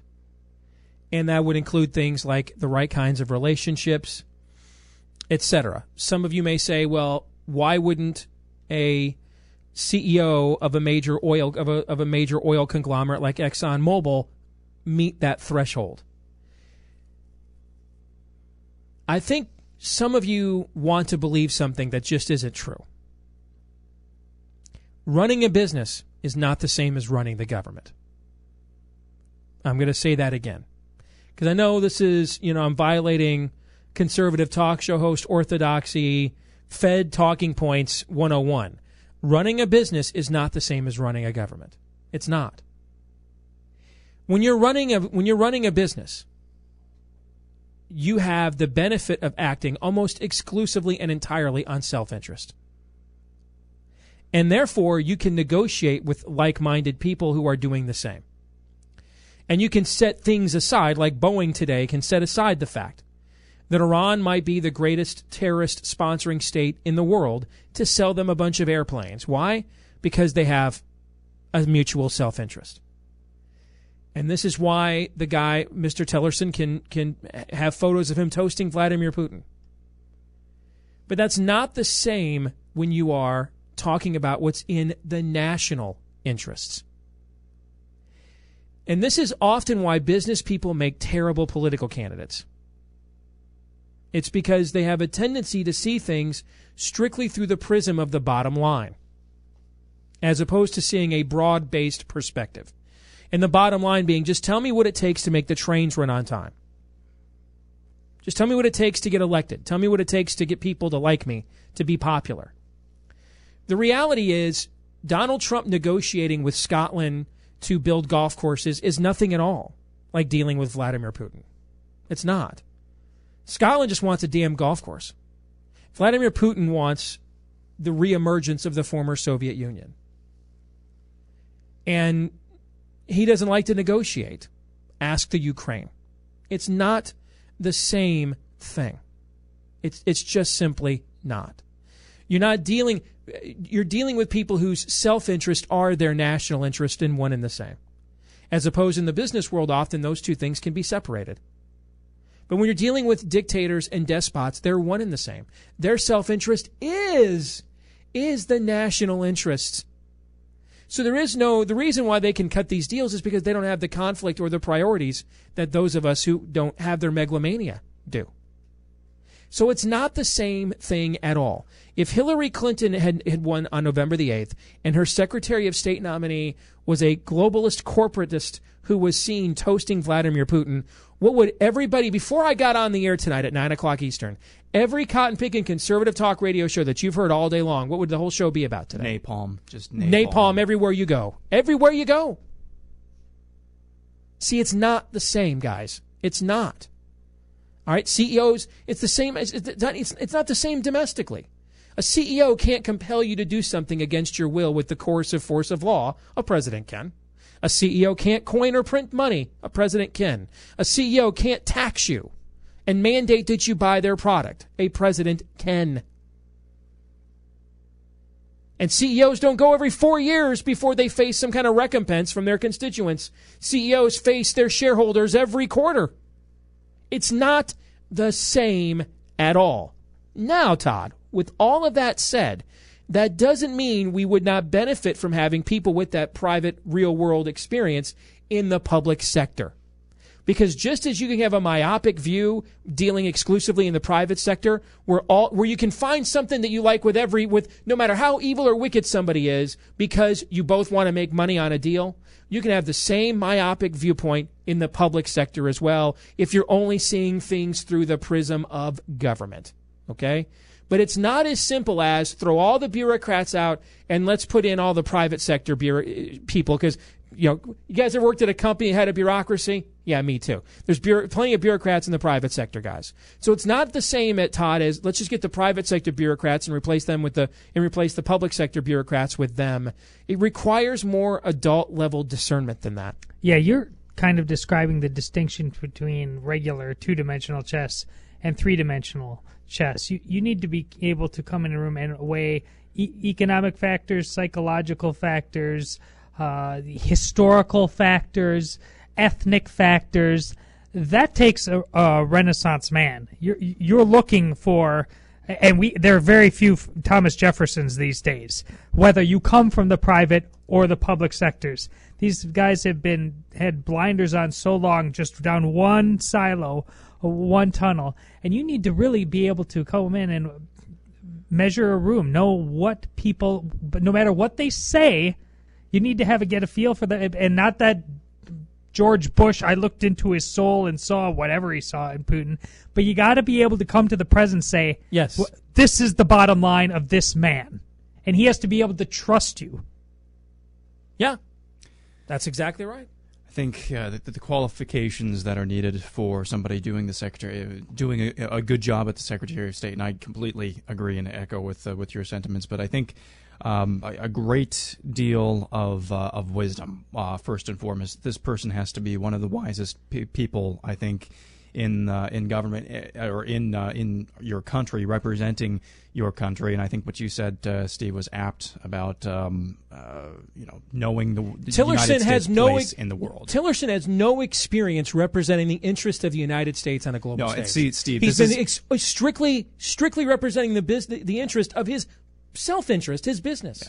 See, It's not the same. And, and this, I, I believe, this is how you get tyrants. Because if if somebody looking at the bottom line just tell me what I need to get something, that can be good. You better hope it's good for you. Um, because sometimes what it takes to get something or something they see as the bottom line is, is not always good. And I think this is fast track to tyrant um getting tyrants. Uh, question two: Army beat Navy on Saturday for the first time in 14 years. What current streak in the world of sports do you think is least likely to be broken during your lifetime? I'll Well, I can start if you Well, I mean, the, the Cubs ended their streak. Um, really, the last, the the last remaining futility streak. Cleveland broke their streak this year uh, in the NBA, but it, they hadn't won a championship as a city in uh, half more than half a century. They went to the World Series too. Yeah, the last remaining streak really is the Lions and the Browns are the last remaining original franchises in the NFL never to go to the Super Bowl. I, is, uh, can you think of another one? I can't think of another streak that's out there. This No. was the year we saw a bunch of those streaks beaten. Todd, can you think of one? I can't. And since All right. this is your show, I think we need to go with the Lions. All right.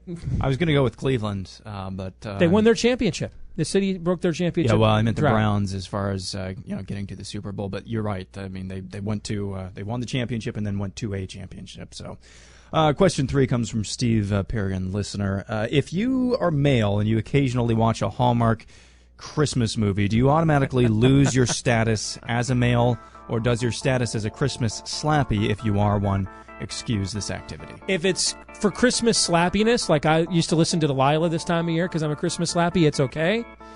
Outside of Christmas, it is only okay if it is done to curry favor with the opposite sex. Seconded? I did that this weekend with my wife. There you go. I'll second that. So decree.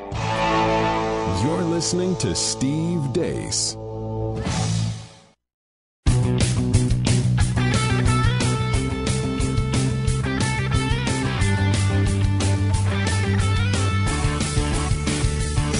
Beating liberals is important, but more important, who you beat them with. This is Steve Deace. Now for something completely different. We need to have a talk about an excursus on natural theology. I prefer metaphysics to theology. See, there's no guilt in baseball. What in the wide, wide world of sports is going on here? Can we talk about something else? Certain aspects of his culture may seem absurd, perhaps even offensive. Will you cut the culture crap and get to the hotel? We gotta get some buzz going. Back here on the Steve Deace Show, here on the Salem Radio Network. This is the Nightly Buzz. We go back, take a look at some of the headlines we didn't have time to get to earlier in the day. But our producer Aaron, after checking out what is the buzz on your social media at your water cooler at work, he says, "Hey, this is some stuff you should be commenting on." So he's got those headlines. We've got the hot takes. Thank you, Steve. First story: former Vice President Al Gore's 2006 climate change, global warming documentary, "An Inconvenient Truth." Is getting a sequel that will premiere at the Sundance Film Festival in January, according to The Hollywood Reporter. The follow up flick will focus on the world's current so called climate crisis more than 10 years after Gore got it wrong the first time. I just. Uh...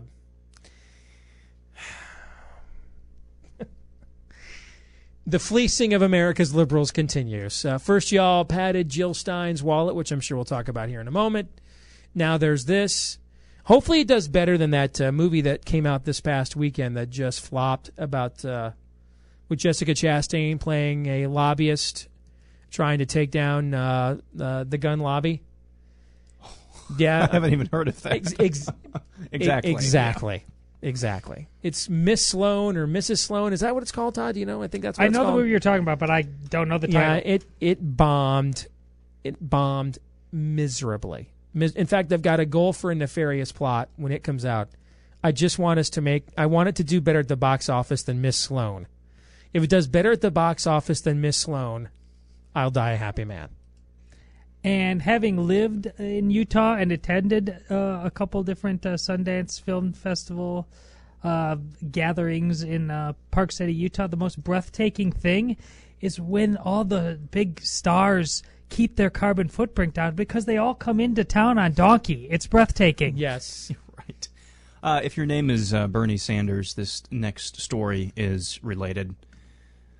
Two girl suicide bombers, roughly seven and eight years old, died when they exploded Sunday in a crowded area near a market in Nigeria's northeastern city of Maiduguri, injuring 17 people, rescue officials said this weekend. And if you wondered what the Bernie Sanders reference was, you remember last year uh, around November when Bernie Sanders said that uh, global warming causes terrorism.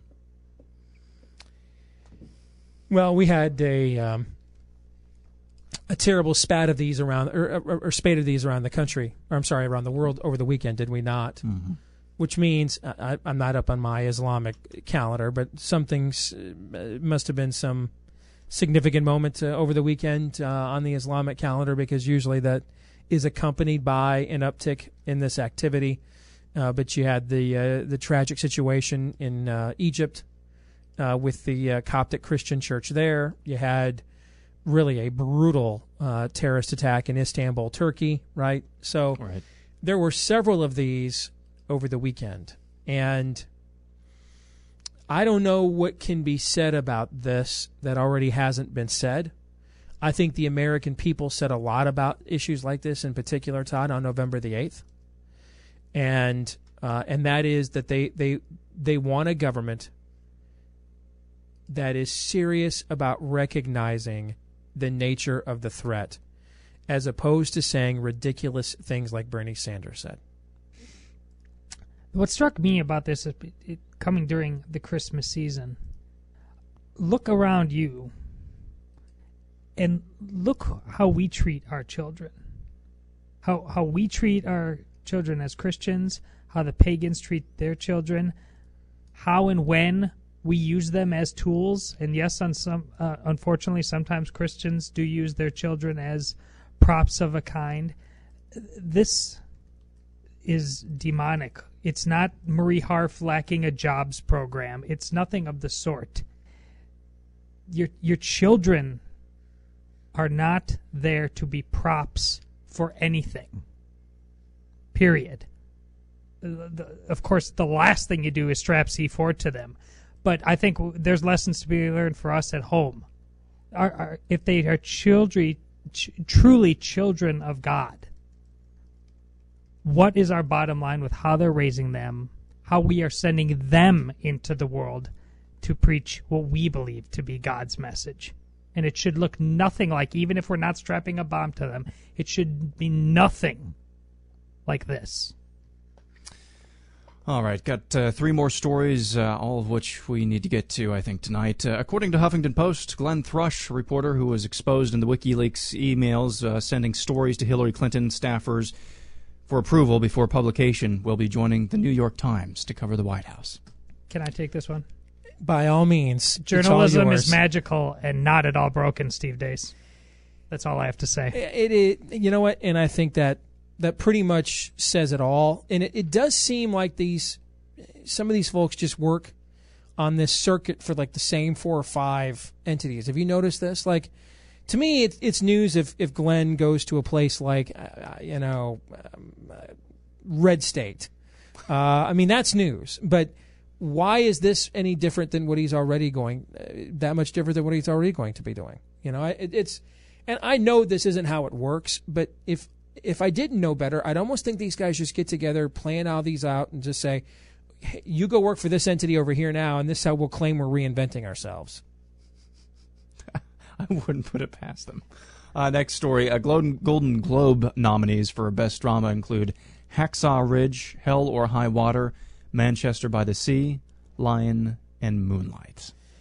Pleasantly surprised that Hacksaw Ridge is there, uh, given the director uh, and the controversy that has you know engulfed his life quite a bit since uh, he since Mel Gibson's uh, The Passion became a um, a force of nature, and and and when you when you fire a bazooka across the bow of hell like that, and that movie did that that movie's not a, a spitball a squirt gun.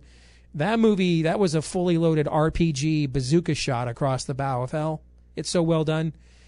Whatever, and this is something I'm thinking about in the world I'm trying to break into now with what we're going to do with a nefarious plot. What, whatever darkness is at your door, whatever weaknesses you are succumbing to or you are prone to, you can rest assured that the enemy is going to seek to try uh, and topple you in those areas in the hopes that by toppling you, he takes your handiwork and craftsmanship down with you. And I think what you've seen happen to Mel's life over the last decade is probably a testament to that.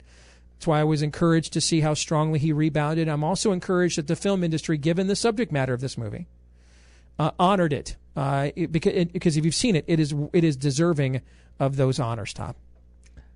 If, uh, I'll answer with a follow up question. How do you think the Oscars are ultimately a different star in the bar that is remembered? I mean, I can't remember anything the Golden Globes did in any other year.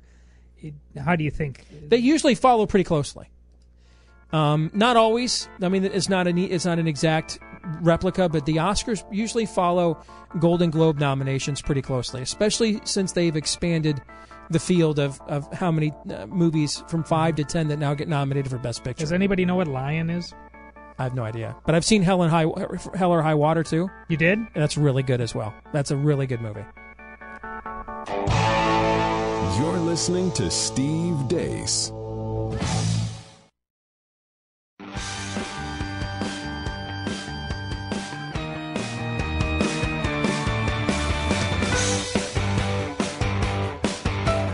Not trying to win the argument, we're trying to start one. This is Steve Deace.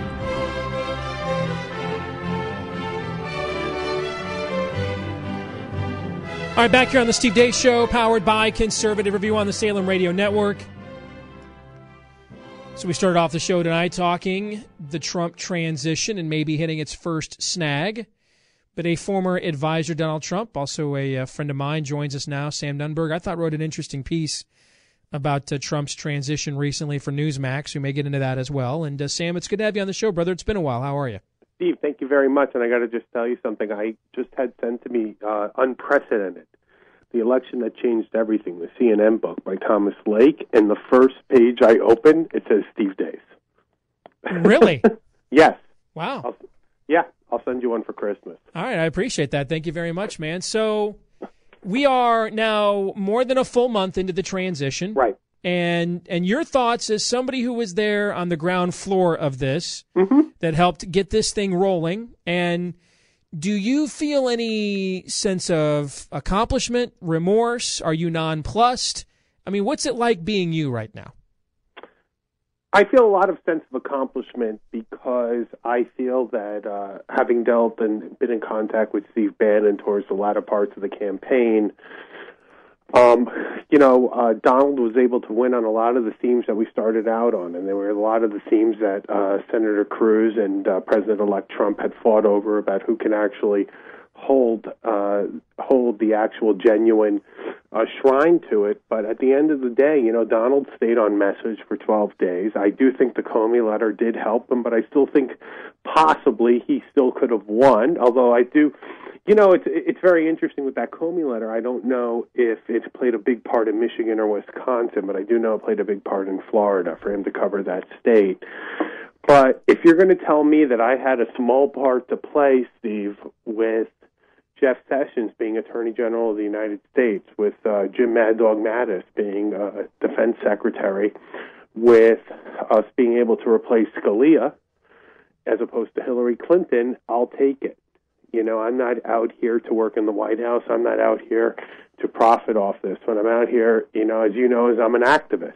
When I first met you in 2013, and remember, you know, we started having then he was Donald or Mr. Trump come on your radio show before he came to Iowa.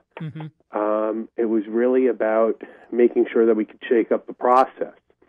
And to tell you the truth, as I've told you before, he was pretty surprised about his success going into it. And I think a lot of it had to do with immigration. I think a lot of it had to do with him being attacked by the mainstream media unfairly. I think, you know, his business being boycotted that helped him politically. But at the end of the day, we're, we are where we are. And, you know, it's funny. What I can tell you without breaking confidences, and, you know, we talk about this privately, is that, you know, you're going to play a part in this. And you have played a part in this, and your audience should know you play a part of this. And your, you know, your opinion is very um, respected there. And I think that you know we're going. to It's going to be a mixed bag, but you know what? Every I would tell you something else. You and I may agree to disagree on this, and you know I worked for Senator Cruz, and I tried to help him get the nomination towards the late part. Every presidency, every administration is always going to be a mixed bag, but it is very problematic right now with the Secretary of State. Let's go there.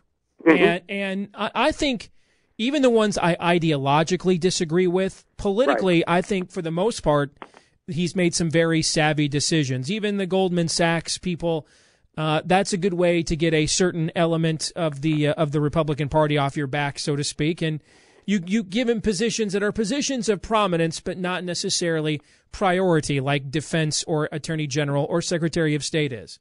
But this the the, the likely appointment tomorrow of uh, Tillerson is, is something that when you look at the blowback to this, this far be it for me to tell a guy just how he won the who just won the presidency. Uh, maybe he's doing it wrong, but but I, I don't see any any ROI in this at all. I, I don't see how this is a win at all.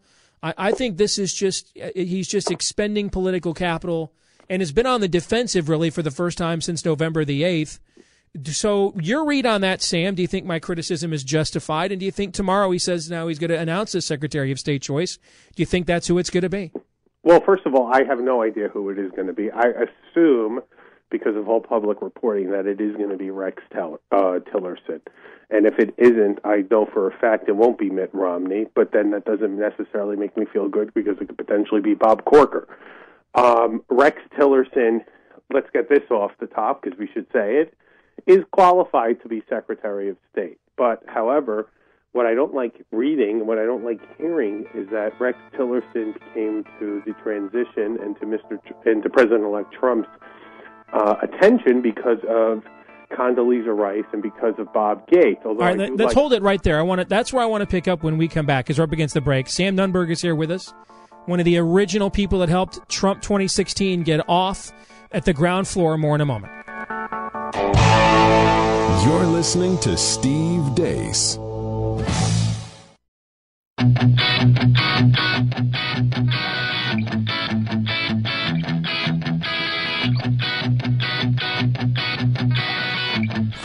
Declaration of dependence on the laws of nature and nature's God. This is Steve Deace. All right, back here with my good friend Sam Nunberg, who was one of the key individuals that helped launch Trump's 2016 presidential a- aspirations from the very beginning.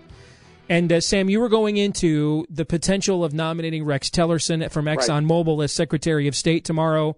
And it's not so much his qualifications as it is his associations, and that's where you were going. That's what you were going into. Yes, so I think that let's go over. You know, obviously he is qualified, and uh, President-elect Trump touched on this with his interview on uh, with Chris Wallace, and he, you know, as art, you know, he has managed these this major company. He's been a CEO of. It's a multinational company, but the but the problem is one.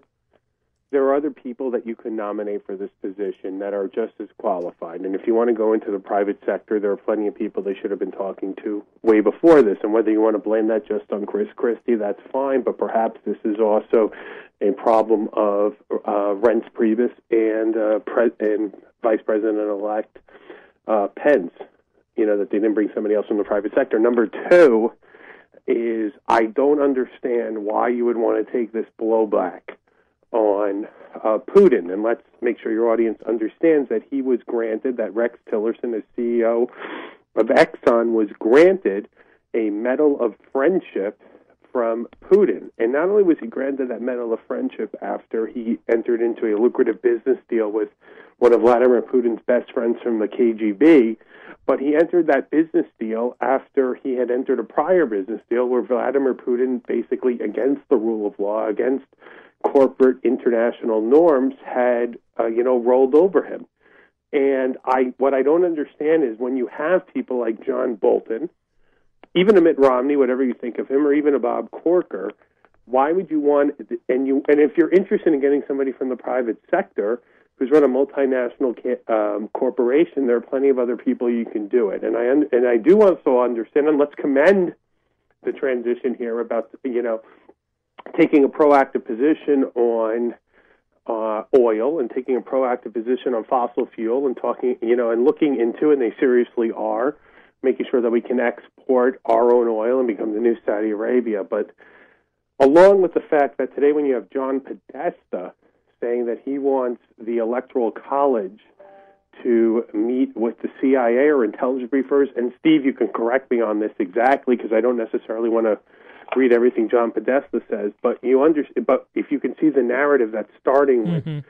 which what John Bolton alluded to, this is not good. And look, they're going to be out to get and delegitimize his presidency from the very beginning, because the fact of the matter is, whether or not Donald Trump got more electoral votes than George W. Bush ever did, which he did, and he accomplished a great feat, and he won states which we as Republicans have not won since 1984 and 1988, and he won groups which, you know, as you know, I listen to your show every night, you've gone over. The fact of the matter is, we also have not had a president win ever historically by losing this amount of votes, over two two million votes right now, close to three million, and also losing in that percentile. And they can do a real number on him, and they can also do a real number on him too, because there's going to be this big fight within the White House between the Steve Bannon faction and between the Reince Priebus faction. And I am not a fan of of our uh, current Speaker of the House, and I do believe that he's also going to be a problem too. So what I would say is I don't know who they're going to nominate tomorrow. I hope it isn't Rex, but if it is, they better get ready for a fight.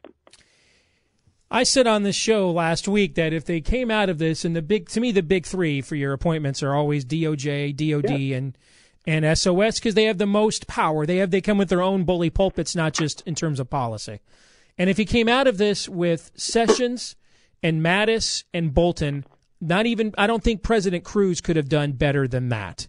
By the way, I think you could tell your audience now because you alluded to it. That made a big impression on uh, Mr. Trump because that got to him. Well, elect Trump. I, it, I'm just calling balls and strikes. That that if if those were the three people that that, that President Cruz nominated, I, we'd be writing glowing blogs at every conservative site in the country.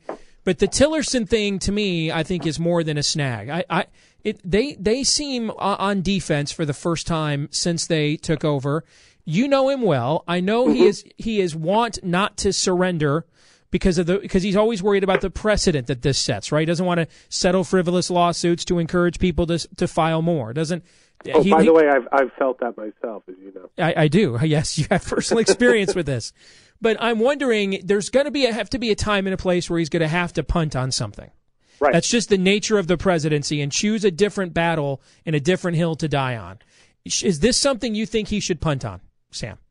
Yes, 100%. I do not think that he should formally nominate Rex Tillerson. I do not think that Rex Tillerson is the only person that can serve as Secretary of State where it's worth having this fight. I also think, in, in terms of whether it's fair to Mr. Tillerson or not, CEO Tillerson, the fact of the matter with that leaked article, which clearly came from the Obama administration on Friday from the Washington Post, saying that the Russians not only hacked tried to manipulate to have Donald Trump win. Whether, by the way, and I also, by the way, firmly believe in Steve. I hope you agree with me. Whether the Russians hacked Hillary Clinton's emails, it had nothing to do with whether or not she won or lost.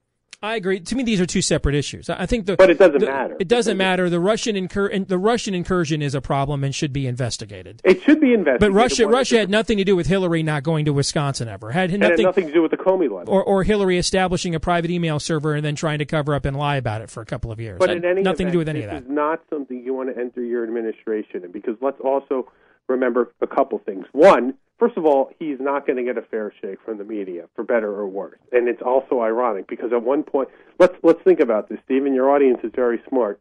They're arguing because he took a call from the Taiwanese president that we're about to enter a war, God forbid, with China.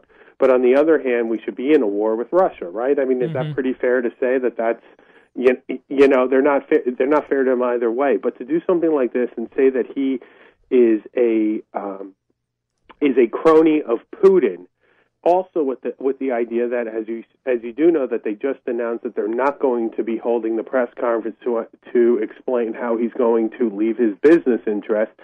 Any connection with Russia will also be used against him, and I No saw doubt. what they did this summer with that, the mainstream media, with the Associated Press and everybody against Paul Manafort, for better or worse, whether it was right or wrong.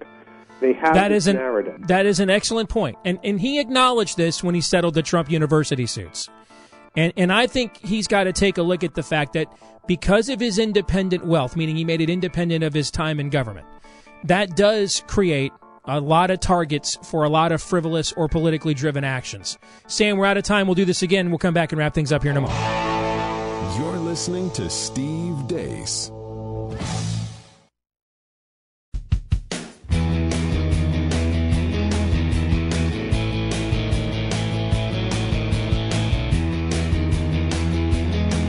Selling out isn't a virtue. This is Steve Deace.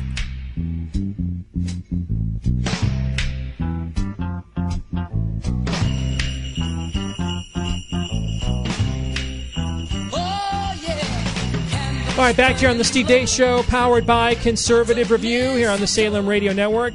Back here to wrap things up. So, gentlemen, instead of asking you what you've learned tonight, I want to just go back to the conversation we just concluded with my old buddy Sam Nunberg. What did you learn from that conversation? What about that conversation stood out to you? Todd, you may begin. Well, he's still bottom line seemingly filled with optimism. I broadly speaking, that does, I don't think that has described you nor I nor Aaron since the um, since Trump won the election. Um, cautious optimism uh, at best, but this was always going to be a mixed bag. And I actually changed my vote on Friday from a C to a B because he seemed to be consistent in staying out of the mud and not stepping on uh, his own feet. But this this one, not because it's an outside of the box, not because it's a lifer at state. I, I, I don't care about that. But this seems to speak to, if I may, certain potential nefarious designs on the, what government, what Trump wants to use government for personally, rather than for making America great again. One of the things that is fascinating about this story, and I think we said this earlier tonight too, Aaron, is that we have seen Trump be beyond malleable on everything, uh, on really everything. Okay, except this Russia thing.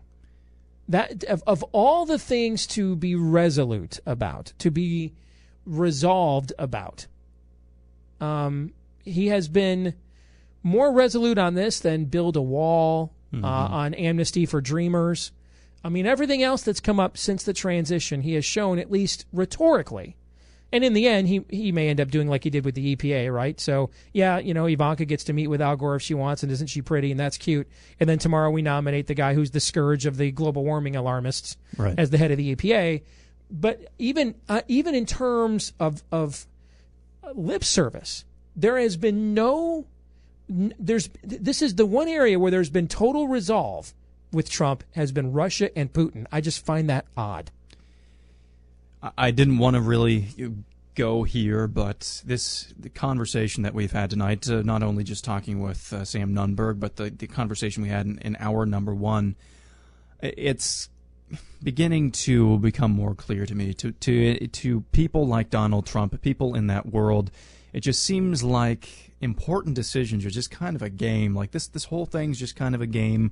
We're going to play this by ear and there's not there's not this seriousness there's not this soberness it seems like that needs to be present when you're making these just ginormous decisions but to what you said about uh, Trump being resolute on Russia that is very that's really odd really odd to say the least We'll see if it lasts because the heat is on right, Right. now.